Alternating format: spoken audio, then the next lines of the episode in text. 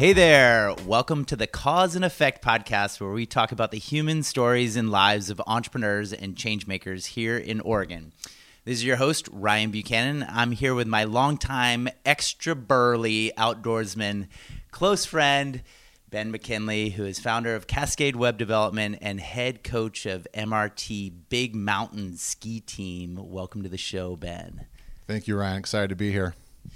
All right. Uh, I kind of want our audience to live a daydream with us a little bit. And if you can just take us back to, let's see, nine days ago when you and I and nine other good buddies were hanging out in a stinky, smelly yurt. And then we would go on these amazing hiking up the Wallowa Mountains, which is like the Alps of Oregon, and get some pretty amazing turns. But like just if you could like we we have probably between the 11 guys on that trip probably a thousand videos and pictures and all that but just paint a picture for us you bet. Well, first of all, I think that the uh, the smell factor is uh, somewhat overstated, unless you're talking about the outhouse, which absolutely terrifying. Uh, although I think it's cold enough in there that you, uh, it, the, I don't know, maybe I just turn my, my smelling sense off when I go out there because the other senses are overloaded. good idea. Mm-hmm. Yeah. But what I'll say is, yeah, you're perched in a, a double decker yurt, aka the Yurt Star Galactica, at about 7,000 feet in the at the outskirts of this range. Uh, we get we get uh, hauled in six out of eight miles uh, behind a sled, a, snow, a, snowmobile, I should say, and uh, yeah, we wake up at seven each morning. We ski from 9 a.m. to 6 p.m. Uh, and we're in a range. And when you come from the land of volcanoes, where it's just one cone amongst lots of small foothills, just every time you go up over a ridge, it's you know views of, of mountains upon mountains. We had five and days. Do you feel like the the music comes out? And it's like Hallelujah. I mean, it's just like glorious up there. It is. It is. Yeah. I mean, and a lot of people are like, oh my gosh, it sounds like a ton of work, but I just get so energized with each step. And each time you get a view of another range, you know, of the, the you know, go over a ridge and you see all these other mountains, it's just like such an energy surge for me. Well, we have to break it down a little bit because 99% of people, when you talk about skiing, they're thinking downhill only, right?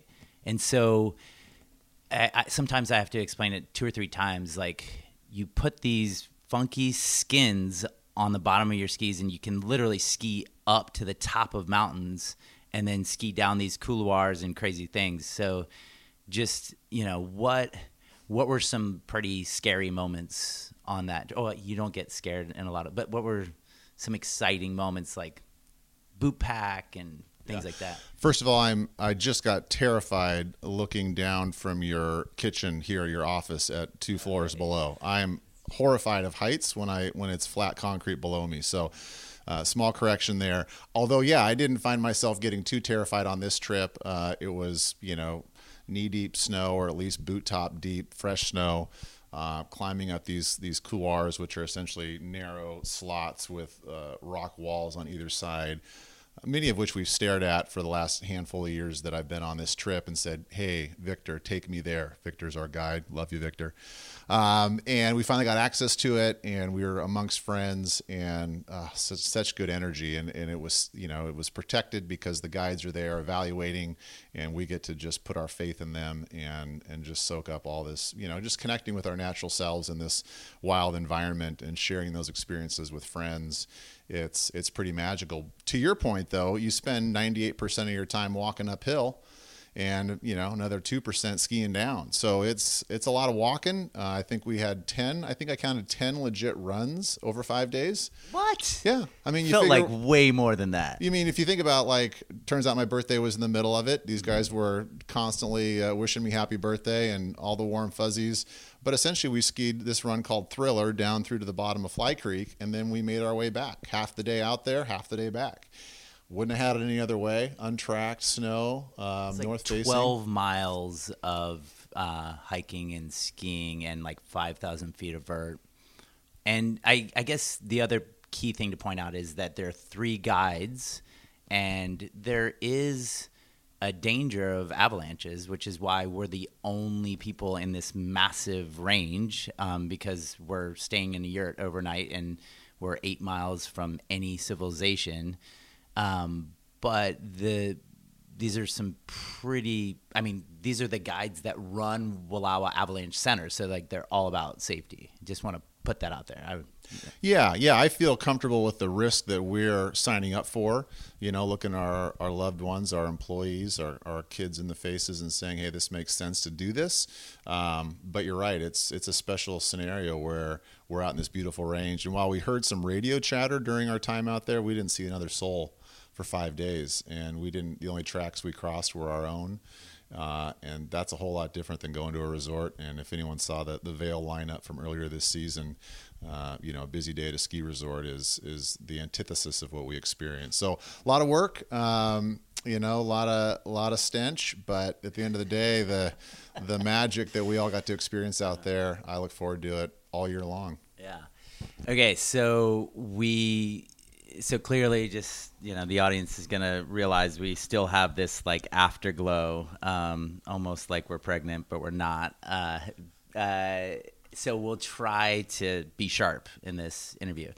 Um, so ben let's uh, go back to when we first met. I think it was like a dozen years ago and i don't know if it was don kramer who introduced us or uh, anyway, we met kind of through business circles. That's what I remember. Do you remember anything different? What I remember is that I, I knew of you um, because uh, you were quite the media darling and had earned yeah had earned quite a bit of, of media exposure.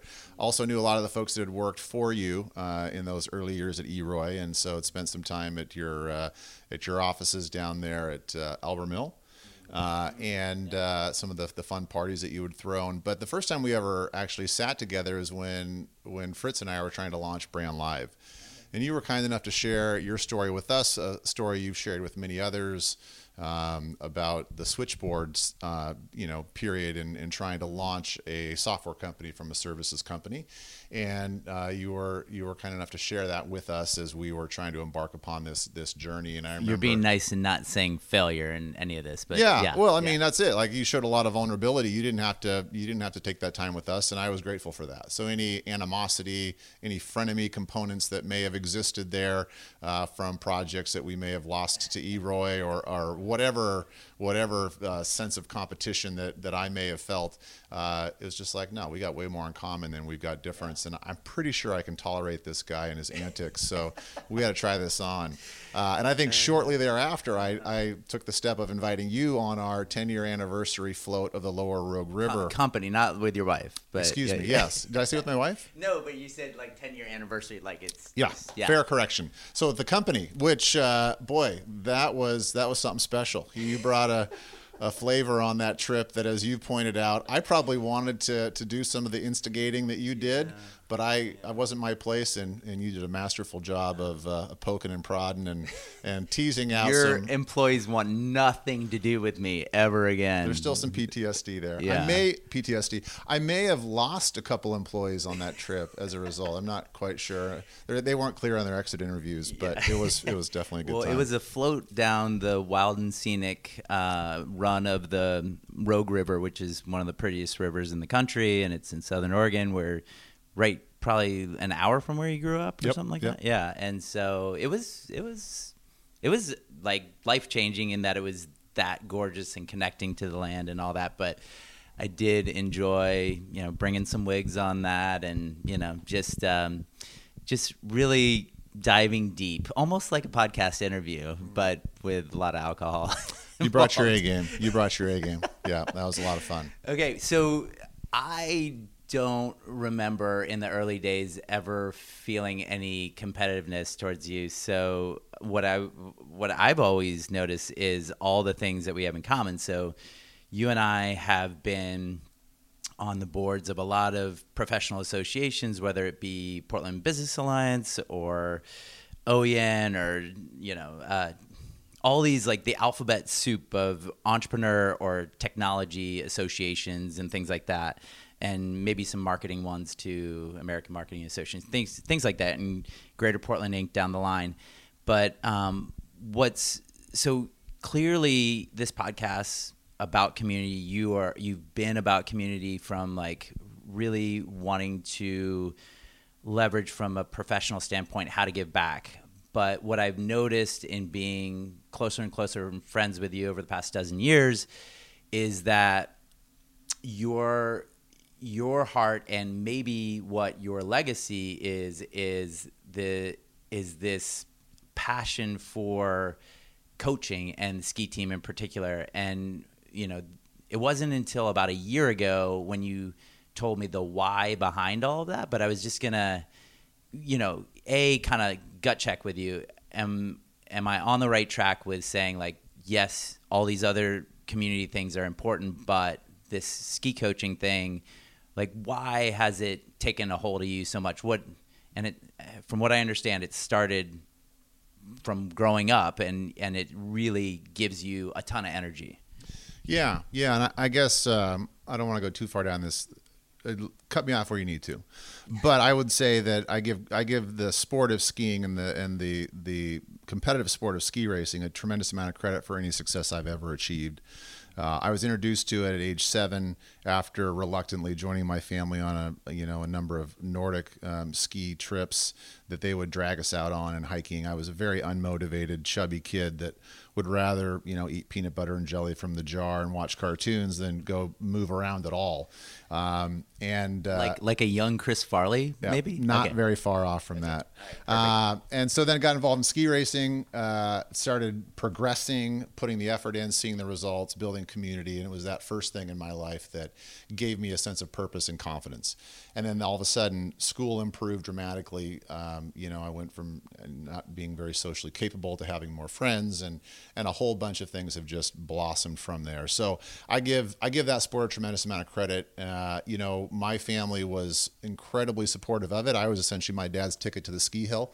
It was a sport he fell in love with in college. I was when he was first introduced and loved it, and then kind of it took a, a side, you know, a bit of a an aside for him as he went through school and got his career started in the timber industry and he saw that boy this this unmotivated kid would rather go downhill and let gravity do the work than Where'd you slog on the ski? It was like Mount Ashland or something. Yeah, good Okay. question. So I was uh, I was born in Astoria, lived there for five years. Dad got relocated with uh, his only employer of his career, which was Boise Cascade, uh, to Medford, and and was raised down there from age five through high school. Uh, was lucky enough to be uh, raised at Mount Ashland. I feel like that was you know again that's that's where I feel like I most of my formative years really took hold, and uh, got involved in the ski racing program. My parents got involved in the the board um, of directors and, and really driving that, and did some really cool things that exist to this day, and uh, and I just went all in, and they continue to support me. Okay, so that's childhood, and then but now you're 44 and a couple days, and you you have a lot of things that can take your time, and ski racing is not unlike some of these other things that can directly benefit your business and other things. You're um, you're super passionate about ski coaching. So why choose that over maybe you know some uh, business stuff or family Sure, stuff and sure. things like that? Okay. Yeah. So so then fast forward, I, I got really excited. I took ski racing to a point in high school where I actually spent a winter up in Idaho pursuing the this the dream of joining the U.S. ski team at some point and and following a bunch of heroes and, and you know in their footsteps. Uh, found that either you know partially through a you know what appeared to be a lack of talent as well as you know just the the overwhelming investment of, of time and money necessary to to get to that highest level. Uh, decided I was going to go back and do my senior year and and just enjoy that. And football was the pursuit. Led me to Lewis and Clark here at in Portland. I chose that school because of high academic standard. Um, one of a few, one of three uh, schools that actually showed interest in me as a football player, but its proximity to Mount Hood.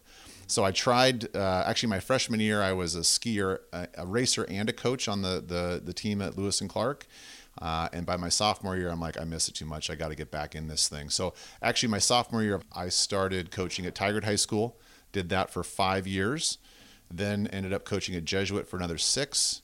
Then 13 at the MAC, and then this last year was my first year at MRT. And I guess to get to your point, I've um, I got much more involved in community efforts after uh, going through Leadership Portland.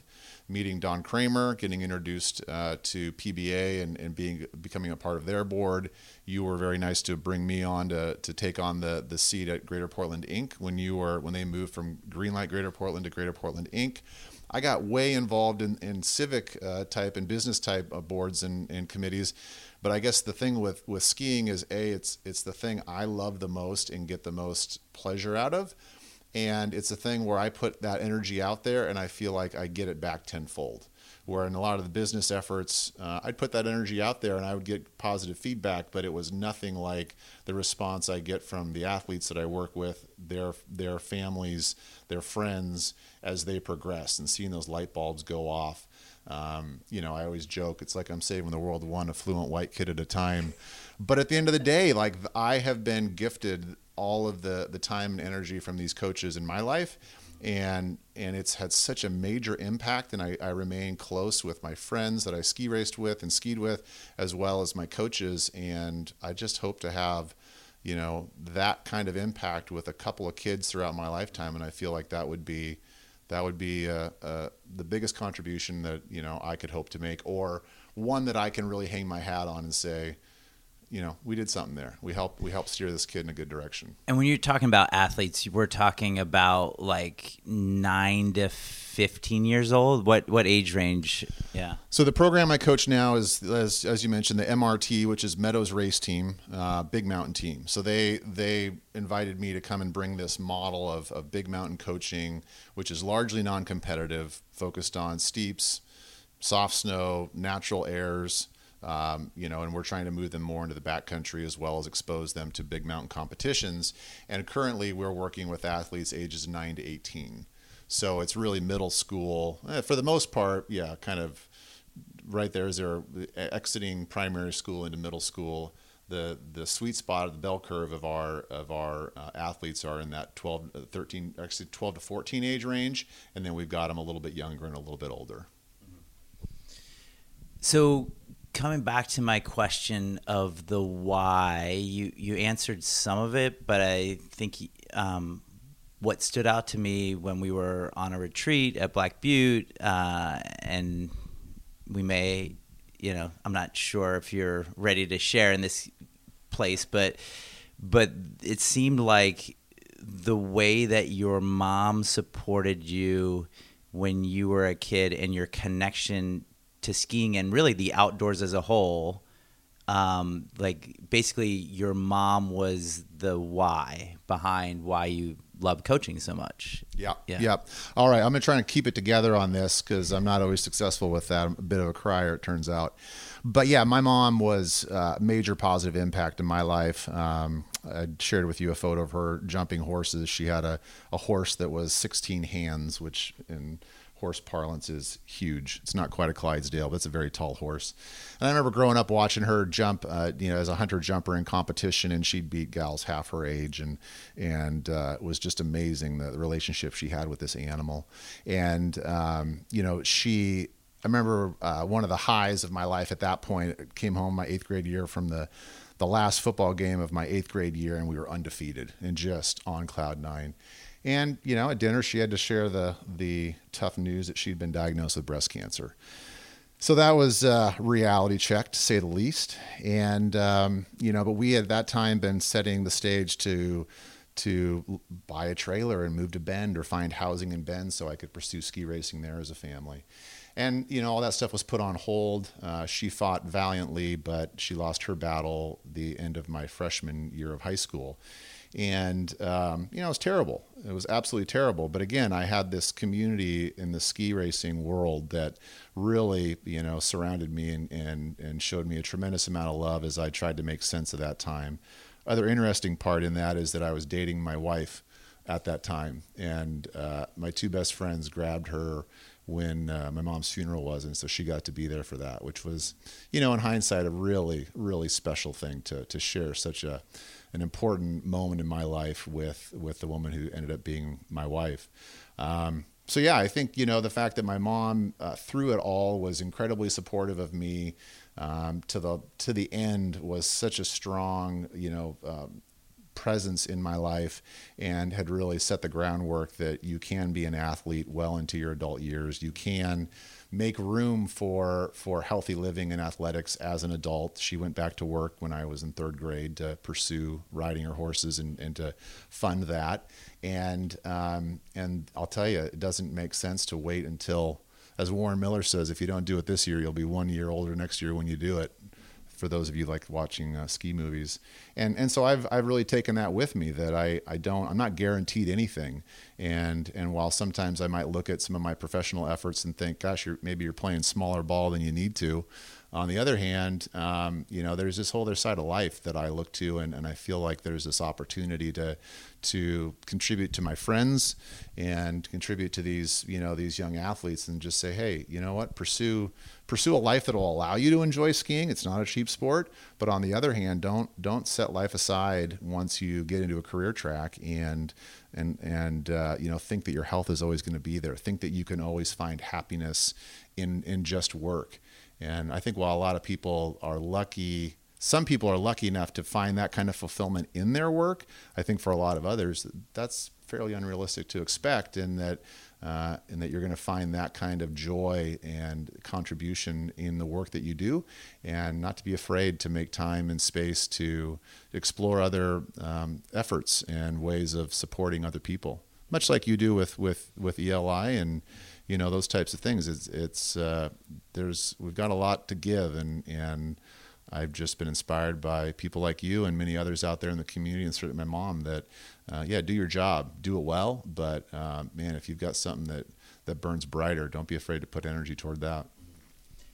And basically, you something has to be sacrificed, and you sacrifice sleep.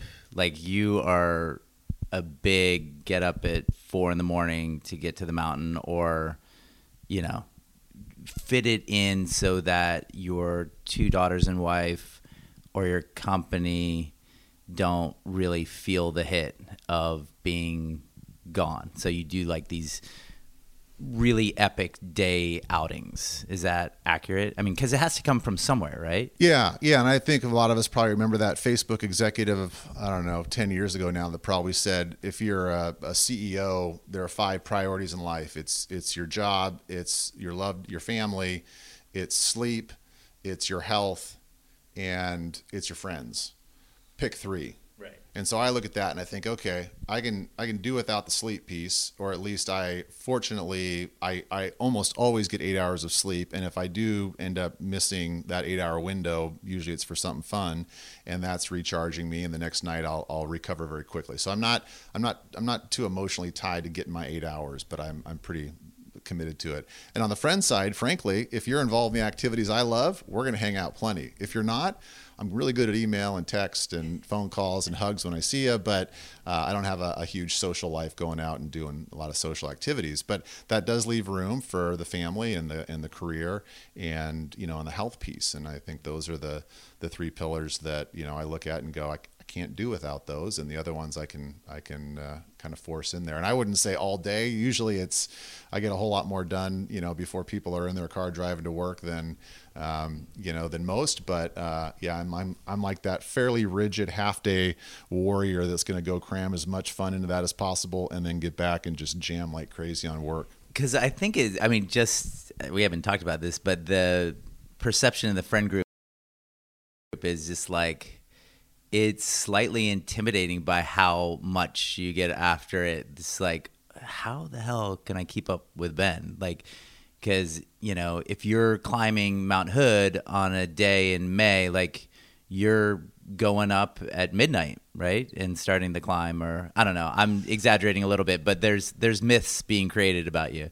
Yeah, yeah. I think there's a lot of that myth, uh, that lore is doesn't necessarily serve me because at the end of the day, I'd rather much rather do this with friends, and I think my friends, many of my friends, yourself included, are more than capable. Um, but but yeah, I think it, it is one of those things that I've I've definitely committed to that I'm I'm doing something active, and I wouldn't say I'm exercising six days a week. I'd say it's more like training, and and with that, it is can be isolating because sometimes if I'm training for a long distance like ultra race, which I've done a handful of, or just long like missions running around the volcanoes. Are beautiful trails around all these volcanoes. Uh, there's a there's sort of structure around training toward that, uh, and I have seen some friends say, "Dude, yeah, I, I can't hang with you anymore," which is terrible because the majority of stuff I do is super low output, like just aerobic base building. Um, so yeah, and, I, and I'm not one to start at midnight only because, especially in the springtime when the snow goes isothermic, meaning it, it freezes and thaws each day and night, skiing doesn't get good until about 10. So that allows me to sleep until at least four. Uh, and then yeah, get on the trail, jam hard, you know. But again, I'm not trying to I'm not trying to break any speed records, and then just enjoy the the blissful skiing on the way down after the the hard earned uh, effort to get to the top. That's perfect. Well, uh, we're gonna have to amend this usual section in the interview because you've covered a lot of your childhood. Uh, but a couple things you so you, you, talked about mom and dad. You have a sister, right? Older or younger? And... Yep, I've got a sister, Claire. She's 18 months older than me. Um, and uh, speak about her a little bit. Yeah, I mean, is she super outdoorsy or like? I guess I want to kind of go back to when after the chubby seven year old Ben, you're eight to ten years old, like the kind of stuff you were into. What you know? Did you did you and her play outside in Medford? Like, what was what was life like? Yep, I was still chubby, um, and I always loved being outside. Yeah, we lived, uh, you know, just just behind the elementary school, so I had that at my disposal. Uh, whether it was you know going down and practicing our breakdancing moves, which was never very good at on the uh, smooth concrete of our of our hallways there, or skateboarding, riding bikes. wasn't very good or interested in ball sports, um, but but you know always out and about riding bikes and and had lots of buddies in the neighborhood that we'd enjoy that stuff with. Sister and I got along, I think, like a lot of brothers and sisters. I mean, I love her dearly. She lives here in in town. She's a uh, a professor of nursing at University of Portland has done some really exciting work over in uh, in Rwanda, uh, helping to educate the next generation of, of healthcare professionals as they've kind of come out of the, the civil war over there. And um, and she also, I think, if you were to ask her, was deeply moved by my mom's passing, and and I think that's kind of what drew her to healthcare. Uh, and, and, and her you know giving back but yeah you know I, I, I feel like uh, pretty normal suburban childhood at Medford um, you know was a great community to grow up in um, you know, while my dad was a timber industry guy, he was he was still quite moderate, and I think he did a pretty good job of explaining to us the the different views as the environmental movement was was kind of waging war on the timber industry. Uh, spotted owl. Yep, spotted owl. Yep, and and. Uh, and you know, I think it provides tremendous context for me as I I live here in Portland as I transitioned to Lewis and Clark, which was much more on the the other side of the liberal, very liberal and in, in Medford, gosh, you played football and, um, you know, you got decent grades and everybody just wanted to make life as easy on you as possible in school. And then I found when I came to Lewis and Clark, there were a lot of professors that, uh, you know, assumed pretty horrendous things of me uh, being a football player. And uh, I had to convince Was them. it really that? Terrible. Really? Terrible. Huh. Yeah, it was. It was. But but again, it was a, a, really positive experience to to be like, well, okay, you have your stereotype about who I am. I mean, I always had my hair almost as closely shorn as yours, um, and I was another hard to believe, but another sixty pounds heavier. Played D line, and I I was just kind of terrifying dude to a lot of folks. And um, but again, it was so great to have that experience coming from where I did. In fact, at one point, I uh, my senior year, I went to a, a, speaker at the law school, which is known for its environmental law, and they had a gentleman up there with he looked like he, the guy from Willow with his little old rush, uh, crotchety willow stick, and and he was sitting up there, and you know, very much kind of the hippie uh, persona, and he was the guy that at one point when I was in high school sent a 38 special bullet to my my family's mailbox and he said to my father, who was in charge of a timber sale in Southern Oregon, if you go through with this timber sale, we know where you live.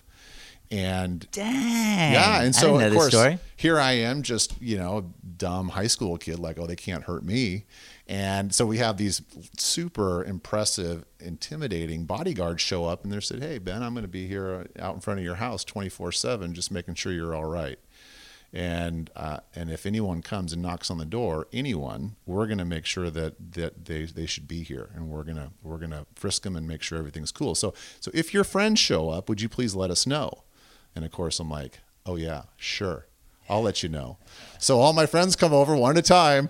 Oops, forgot to let the bodyguards know. So I go outside. They're worried about losing losing their life, and I'm like, uh, they're with me. Sorry, forgot to let you know. So by the end, they're just like, "Come on, Ben, you got to let us know. This isn't fun for us either." So that was was entertaining. But again, when I was in this, when I was at this presentation where this guy was there, it was fascinating to to see him speak and hear his perspective. And and the other thing that I found fascinating was that he was there alone to speak to these students. There wasn't someone from the industry side, right? So you had one perspective presented to these students. And it was the first time that I had connected the dots, which, you know, a lot of, of educators fall under the, the criticism that you are just putting your views on your students. And I remember walking away and thinking that, like, this, this professor didn't invite in a point and a counterpoint, maybe even a, a, person in the middle. They basically just brought in someone that supported their views and indoctrinated these students and sent them out in the world with this perspective. So that was very eye opening. I actually wrote to the I wrote a piece that went to the Pioneer Log, the, the student newspaper, and with my observations and just said, you know, I think Lewis and Clark could do better. Like this is an opportunity to to provide both perspectives and send people out into the world with their ability to make their own choice versus cranking out folks that are that are essentially carrying with that view. So not jaded by that experience, but it was eye opening again, and it was just that reminder of these really important differences and how can we move through life and do our best to to be real about the the powers that are working against us and for us instead of just providing one perspective. I just had a flashback to college uh, and I was I double majored in environmental science and finance, and I had a geology teacher who's awesome, uh, very liberal, but she I don't know if this school she was the only one in college that did this, so I think this was she had the same notion you did, uh, which was I'm gonna provide someone from a totally opposite perspective a uh, creationist theory, like literal interpretation of the Bible, geologist who taught uh, one um, lecture uh, on that theory throughout. And I remember thinking, wow, like this is like, I can't believe that she would let this person on, at a college. It was so, it seemed like not based in any fact. Um, but I was impressed that she prefaced this with, "Hey, you deserve to get different viewpoints." And that was the only time in my formal education from kindergarten through college that that ever happened. So I I uh, I think it's cool that you said spoke up on that. Uh, yeah. Yeah, I appreciate it. I think you know we're in a, in an you know, living in a time now where uh, acceptance is, is much more of a priority and, and valuing different perspectives. And, and so I feel, like I said, I just feel fortunate that I was raised in a, in a very sort of conservative, timber community, then got dropped into Portland. Certainly, Portland continues to be quite progressive, and and I feel like I've I've got you know a perspective that is somewhat unusual. In fact, when I was in that Leadership Portland program put on by PBA, I remember at one point as people were sharing their their views on a certain topic, I I just raised my hand and I said, "How many people here are, are natives of Oregon?" a class of 36 33 were from outside of the state and and like yourself a lot of these folks came here with a certain view on what Portland was to them, and uh, and you know I think there's it's important for all of us to understand how we got where we are, and not just here's how we are and we're just looking forward. So uh, it's fun to it's fun to reflect back on my my journey, my story in, in this geographical location, and then also you know just work you know getting to know other people and understanding where they came from and and sharing a little bit more perspective about you know what where Oregon came from, where we're headed, and and giving it some context because you know going back to Lewis and Clark, that that campus was funded by largely timber money. I mean, my wife and I got married at the chapel there, and you know Agnes Flanagan, she's big timber money and I don't think anyone on campus knows that. And they're, you know, they they continue to be extremely liberal in in uh, a lot of the viewpoints that are that are coming from there, for better or worse. And I think you said this, but you're kind of moderate.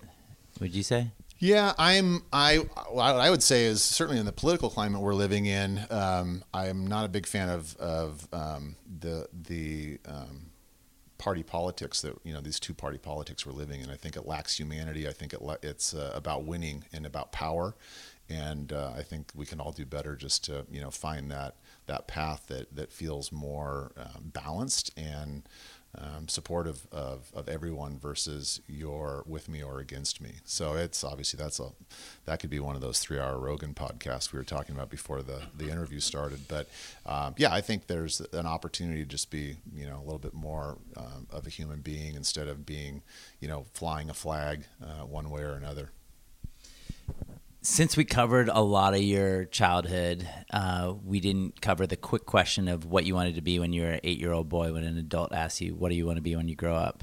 So, quick answer on that. And then we're going to go immediately to the origin story of how you started um, Cascade Web Development. Great.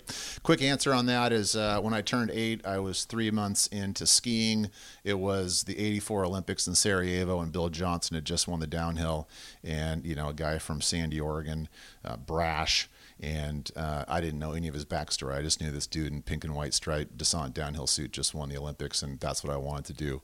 Um, now, obviously, I knew that was a long shot. The other thing I wanted to do was uh, be a zookeeper.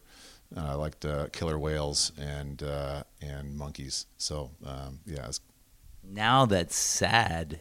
The killer killer whales and what you know the whole what what's the movie that was made on that? Keiko? You know what I'm saying?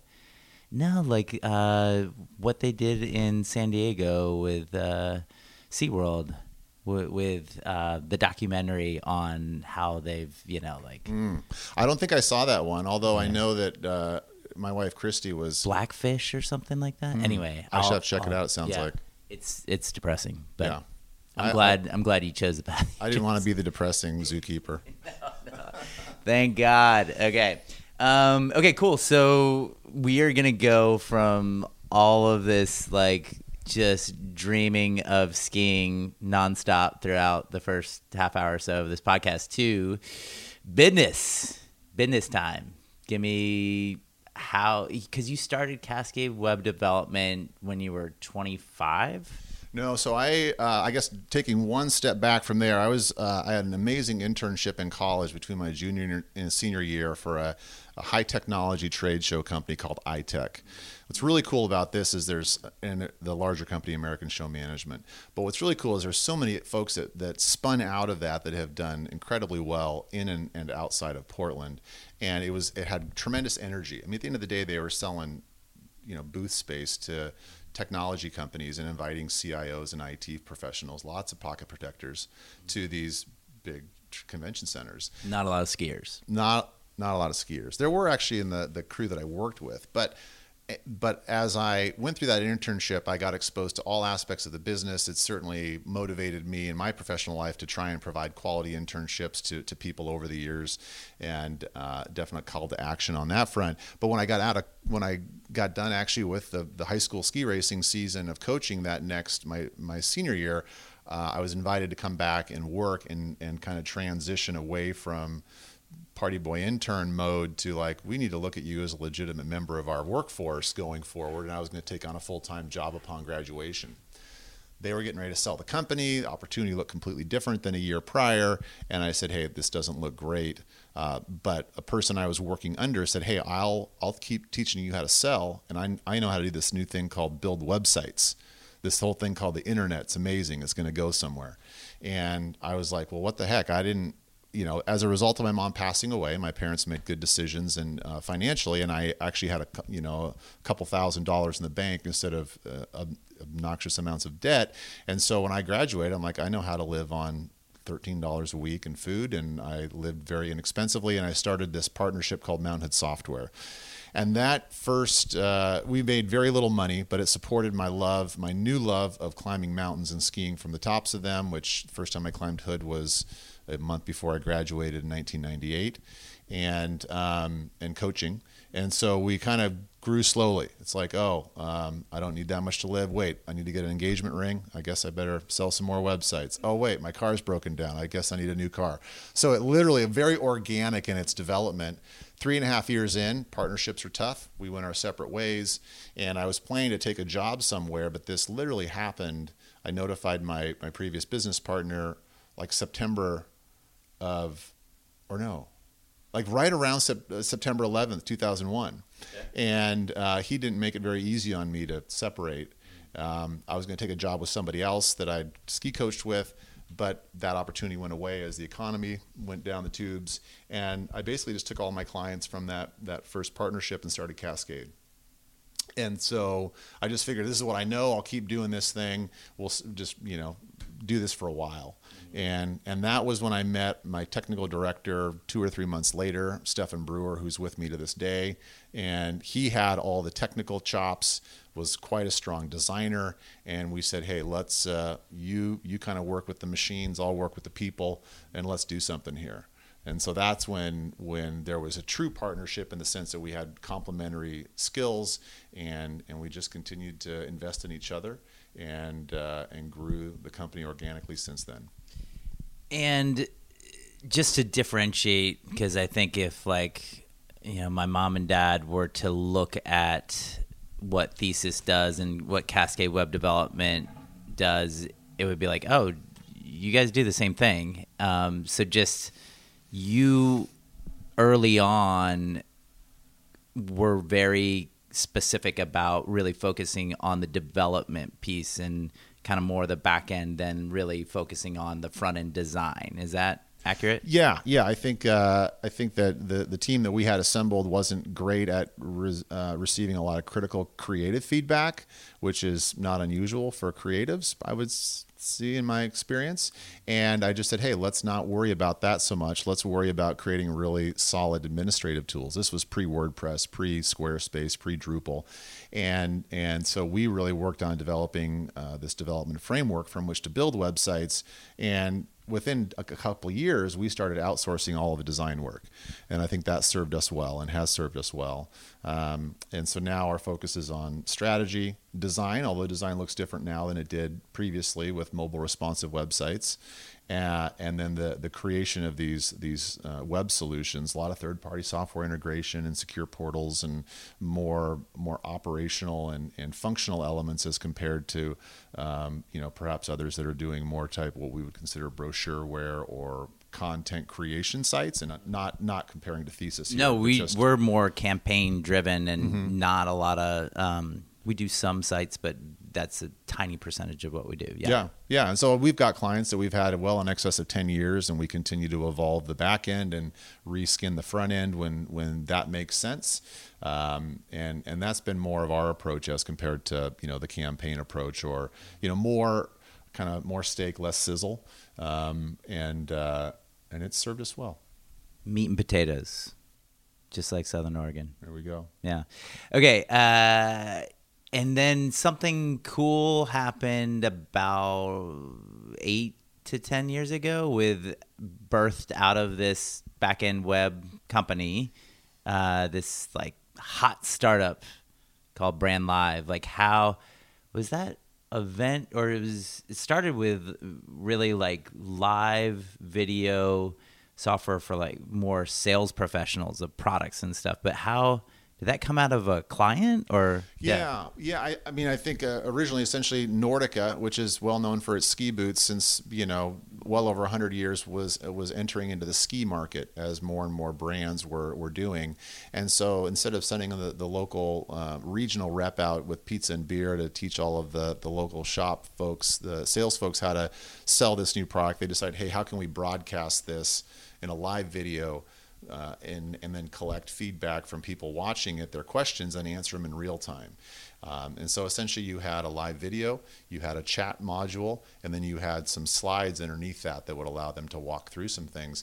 And people responded really well to it because they got to talk to the program or the product line manager, not just the local rep, and ask them really deep questions. Real time, not like Real time. pre-recorded. Yeah. Yep, exactly. And so that was the first use case. And then uh, my co-founder on that, Fritz Brumder, had this vision of like, what would it look like to include e-commerce, excuse me, live video in the e-commerce process? What would what would that look like? And he had been experimenting with a friend who had opened a, a fashion boutique in New York about wanting to buy some things and using Skype to kind of check out certain things before he purchased it at any rate, he went through an MBA program that I helped to fund, and I just said, I'll do this in the event that you know your efforts can serve us both.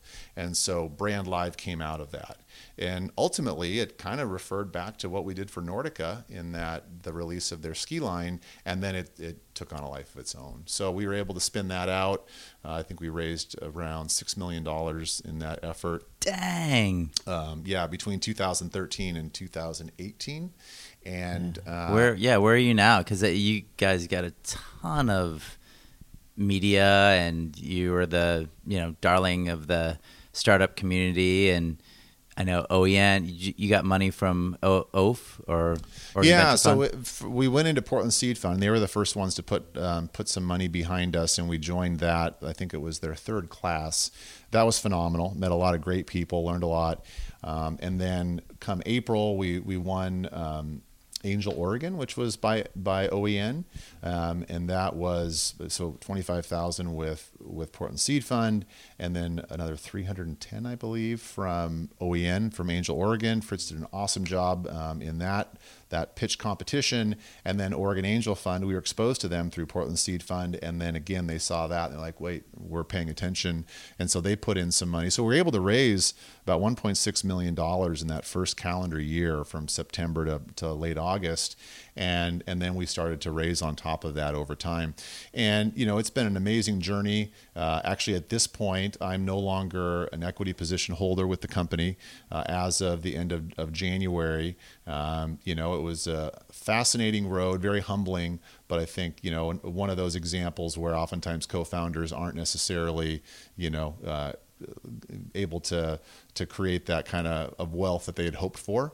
Um, the good news is, is that Brandlive continues on. The the largest investor, Archivist Capital, uh, decided to buy out some common shareholders like myself, and uh, and they wanted just more upside uh, to, to really put some energy behind that. So they're they're adjusting the the model a little bit and and going down some exciting new paths. And you know, I'm just sitting here cheering them on like crazy and hoping that that does turn into one of these really you know success story huge success stories for the portland startup scene but uh, unfortunately that's not something that's going to you know have a major impact in in my world uh, beyond this point.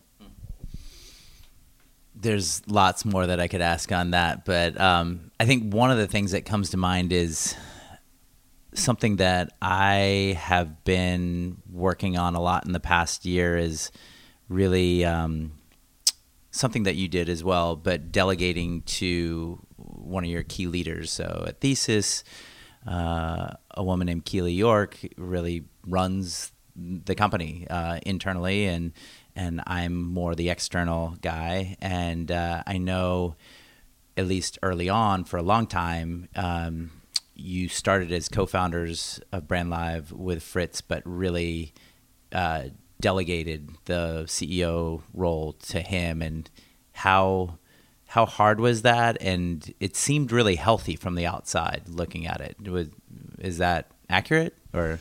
I would say it was it was very healthy from my perspective. I, I think my my appetite for you know for business was one that um, you know has not always been uh, highly supported in this startup community. In that I like the notion of a lifestyle business. I like the notion of of um, having more space in my life for family, for personal interest, for community, and um, and I was fearful through conversations with folks like yourself and you know Sam Blackman was another person that was really integral in sharing his journey and and what it took to to really achieve the kind of success that he enjoyed. Um, and obviously you know um, it's tragedy to have lost that guy but I just looked at that and said, hey, if this is what it looks like to to run a, a startup, um, this is this is not for me. A and B, I had the the the blessing and the burden of of a you know a going concern with Cascade, and that wasn't something that you know I could see a clear path of moving beyond Cascade. So when it got to a point, Fritz and I had lots of conversations, and we said, hey, this can either become a you know a product of Cascade, and you can sort of run this department. Uh, we can spin this out on its own and and see if we can find some other people to to put some you know some money behind it, or we can just you know ignore this opportunity and and focus in on Cascade. And he had the energy and motivation to run with it, and so it, it wasn't a hard decision for me, and and it was something that he was really motivated to pursue. So yeah, I feel fortunate in that we were both fairly aligned in in our interests along those lines. It wasn't something where he had a great idea, got to a certain point, and I was like, okay, step out of the way now. This is I'll take the lead now. It was more like well, this is going a very, very different direction, and you seem hungry for it, and you've put in a lot of time and energy going to various pitches and getting this in front of as many people as possible. You've earned the right, as I said, you know, many times, you've earned the right to walk the plank. Like it's not all upside, so go get it, man. I'm I'm 100% in support of, of us pursuing this, but it's going to be you in that role. So um, yeah, I think we were we were both fortunate. I I you know I've used the term before. Uh, you know, there's certainly the term you know very well, entrepreneur. But I viewed him more as an intrapreneur, right? He he had a job at Cascade, and, and it wasn't long that he came to me and said, I, w- I want to pursue an MBA. And instead of you know, just operating under fear and saying that means you're going to go to work somewhere else. We, I, I, did my best to find a way to support that, and then when he put all the energy into to nurturing this opportunity to a point where it could it could take on a life of its own, then you know he he did that. Cool. So, uh, switching gears back to Cascade Web development, um, you and I are friends with a lot of B Corp entrepreneurs, and you're one of those. Um, and uh, the B Corp is triple bottom line. You know, we're not a B Corp yet, uh, although it definitely aligns with our values here at Thesis. But I, I am super curious in um, how the B Corp community has helped you as a ser- professional services company because we have friends like Christian Christian Ettinger with Hopworks Brewery uh, where he can put that on, you know, tens of thousands of, um, you know, his beer packages of his beer, uh, and all over the place. So I just wonder, from a services perspective, there's a, about a half dozen folks I know who run services companies who became B Corps, and I'm just wondering what what positive have you gained from it, and why did you join? And you know, because the B Corp community is is ultimately very aligned with this podcast, and it's very it's all about being a purpose driven entrepreneur. So I just like tell us more about that. Well, yeah, you bet. So I, I, would just say in general, you know, I was raised in a household that celebrated life hacks, right? My dad was incredibly, um, remains incredibly uh, resilient and capable, whether it's woodworking, electricity. I mean, he's always tinkering on something and making something and and finding ways to to avoid having to to pay top dollar for the the hot new product. And I mean, he made ski racks. He made harnesses for windsurfing that he welded. I mean, like burrs of metal sticking out all over the place. But sure, let's go windsurf with this thing and have it against our skin. What could go wrong? and uh, and it's totally laughable. I mean, at one point he bought a pickup and he got a, a, a, camper shell that was for a short bed truck, and his was a long bed. And he just made like fabbed out this like cap that was on the front, and we had like a six inch gap between the cab of the truck and the camper shell. And it's like that'll work let's give her. And my mom was down with it. So this is what I was exposed to at an early age. And and I think when it came to business, I also had this very, you know, instead of having the startup like let's just blow as much cash for really cool, you know, outward optic optics looking in and going, they must be successful. Look at all these things. It's like how lean and mean and how you know how much can we hack our way through this and and ultimately kind of do the right thing uh, and so we work out of a rail car down by the river. You know, it's not the flashiest, but it's it's a cool, fun story to tell. Um, you know, four out of seven of our workforce work from home, so they don't have to do the commute. We don't have to spend a lot more money on office space. Um, you know, there's there, we're a, a, virtual company in a lot of different ways, and we were always operating this way. So as this topic of sustainability started to pick up steam earlier in the aughts and you know early teens of 2000, you know we, we were like, gosh, it's almost like no one wants to talk about this unless you have this terrible footprint that you're trying to feel okay about, as is, is the case with Patagonia and, and, all these product companies that are sourcing from all over the globe and shipping all over the globe.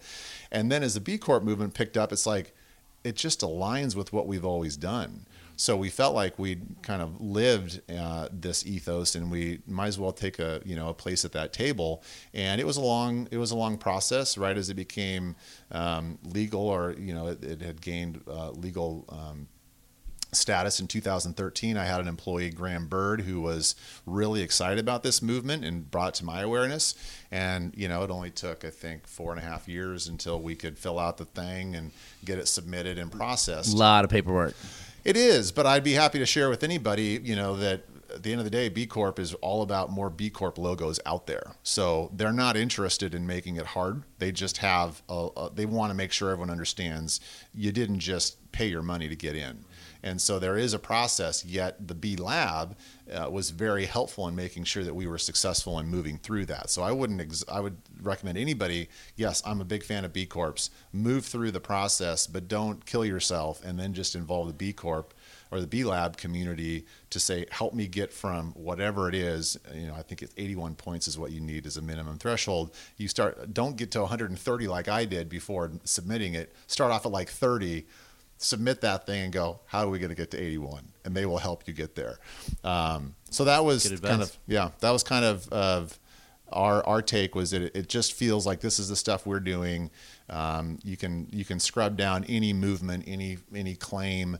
Um, but it felt like this, this feels right. Let's, let's go for this. And, and it's been, it's been wonderful. The hard thing is how much time and energy can a, a seven person organization like ours put toward, owning the B Corp and flying the, the B Corp flag versus just living that ethos and, and continuing to do our good work without it, you know, continuing to, to, to be about um, praise to B Corp every step.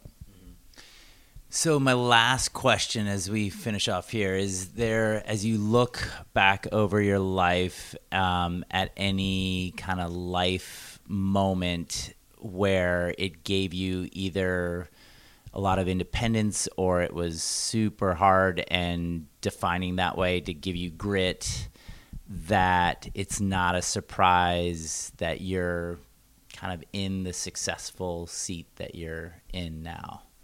I mean, just by being on this podcast, clearly. Yeah, that's yeah. that's a big win. That's a big win.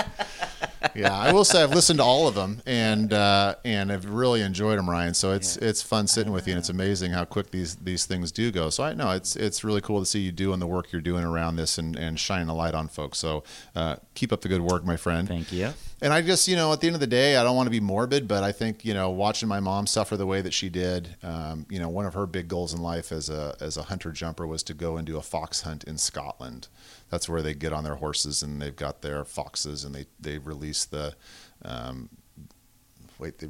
they've got their hounds and they release the fox and chase it down. And she always talked about it and just she had blankets with these things on. I still have one up at uh, up at the mountain at our place, and and plates with it, and all. She just this was like like the dream of helicopter skiing for many of our friends, mm-hmm. and she never got to do it and so that sticks with me is that she she did everything right. She lived right. She lived clean and took care of people and uh, and didn't get to realize that. So i think for me um, what i took with me is that life is short. Um, you know and my dad had always said you know you look back on any given year you just make sure you put in the hard work and you commit to your your your community and your family but have some fun along the way. And maybe i've had a little too much fun along the way. Some might uh, criticize me or assume too much risk but i just felt like when it came to business, there's a lot of great leaders out there, um, but why couldn't I be a leader? And if I couldn't be a great leader, why couldn't I find a mentor to help me do that? And and why can't I, you know, get up at four and, and do something really fun for me and get back to the office at nine or ten when everybody else is is rolling in and and make the most of it, uh, you know, and, and and just kind of live a, a less, you know, kind of standard approach Um, so I, I just, you know, I just think the world of her, and and uh, I feel like you know her, the 14 years that she was with me were um, I'm grateful for, and and I've tried to live in a way such that you know if at any given point uh, my number comes up that I can look back on and be like, great, I didn't I didn't leave a bunch for you know for the future because there's there's no guarantees. Yeah, and our mutual friend Lou shared with both of us. Um, reframing his perspective on losing his mom at an early age at four or five years old. And that is that when that happened he was super uh, angry might not be the right word but like that she couldn't experience all these things that um, all these amazing milestones and see him um, but really reframed it to as you have done of like really celebrating her life and um, and this a lot of this podcast is kind of a, a tribute to that of just like what she has done um, versus what she couldn't you know experience because she left earlier than she should have. Yeah. Yeah. No question. I I think about my mom was a crazy animal lover and, and all the dogs we've owned that she never got to cuddle with, and obviously my kids and college graduation and weddings and all those things are are uh, unfortunate she wasn't there. But yeah, I guess I've just tried very intentionally to say what what impact did she have and and how does that leg- legacy live on. So doing my best to be grateful in that and and uh, and pay it forward every time I get a chance. That's awesome. Well, thank you, thank you, Ben, for being on the show. It was a blast. Absolutely. Thank you, Ryan. Keep Cheers. Peace. Reflection time. Ah, this is the time at the end of the podcast uh, where I get a 24 hours to reflect on the podcast interview I do with a leader in the community here in Oregon. And actually, the guy who gave me that idea was Ben McKinley himself. He is my only friend who has given me constructive feedback all along the way on how to improve little pieces of the podcast interview, the intro and outro music, the advice of hey this this podcast ended too abruptly. Like could you do a recap? Uh, so i'll do that now. What i liked about this interview is really just capturing some visual moments and and celebrating uh, recent past uh, memories. And one of those in starting the podcast was just a week prior to the interview. Um, ben and I were in the Wallowa Mountains, which is kind of this spiritual mecca for those of us who are super into the outdoors. And uh, it really highlights what this state has to offer. Uh, so many times, uh, Portlanders will go to Central Oregon, they'll go to Mount Hood, and those are incredible places. But the Wallowa Mountains, in a yurt, not seeing another soul except for your 11 buddies and three amazing guides um, in just just pristine powder and snow um, is is kind of like gets you back to your your primal um, need to connect to the land and things like that. So, uh, really enjoyed doing that, uh, living back those memories. And I've had a bunch of the past five or six years uh, with Ben in particular. Uh, we didn't even get a chance to go over some some once in a lifetime uh, stories of going out at 10 o'clock at night and, and under the stars uh, ski like two feet of powder and again hoot and holler with no one else except your buddies around. Um, so that really turned into um, a lot of commonality that ben and i have in the business community here.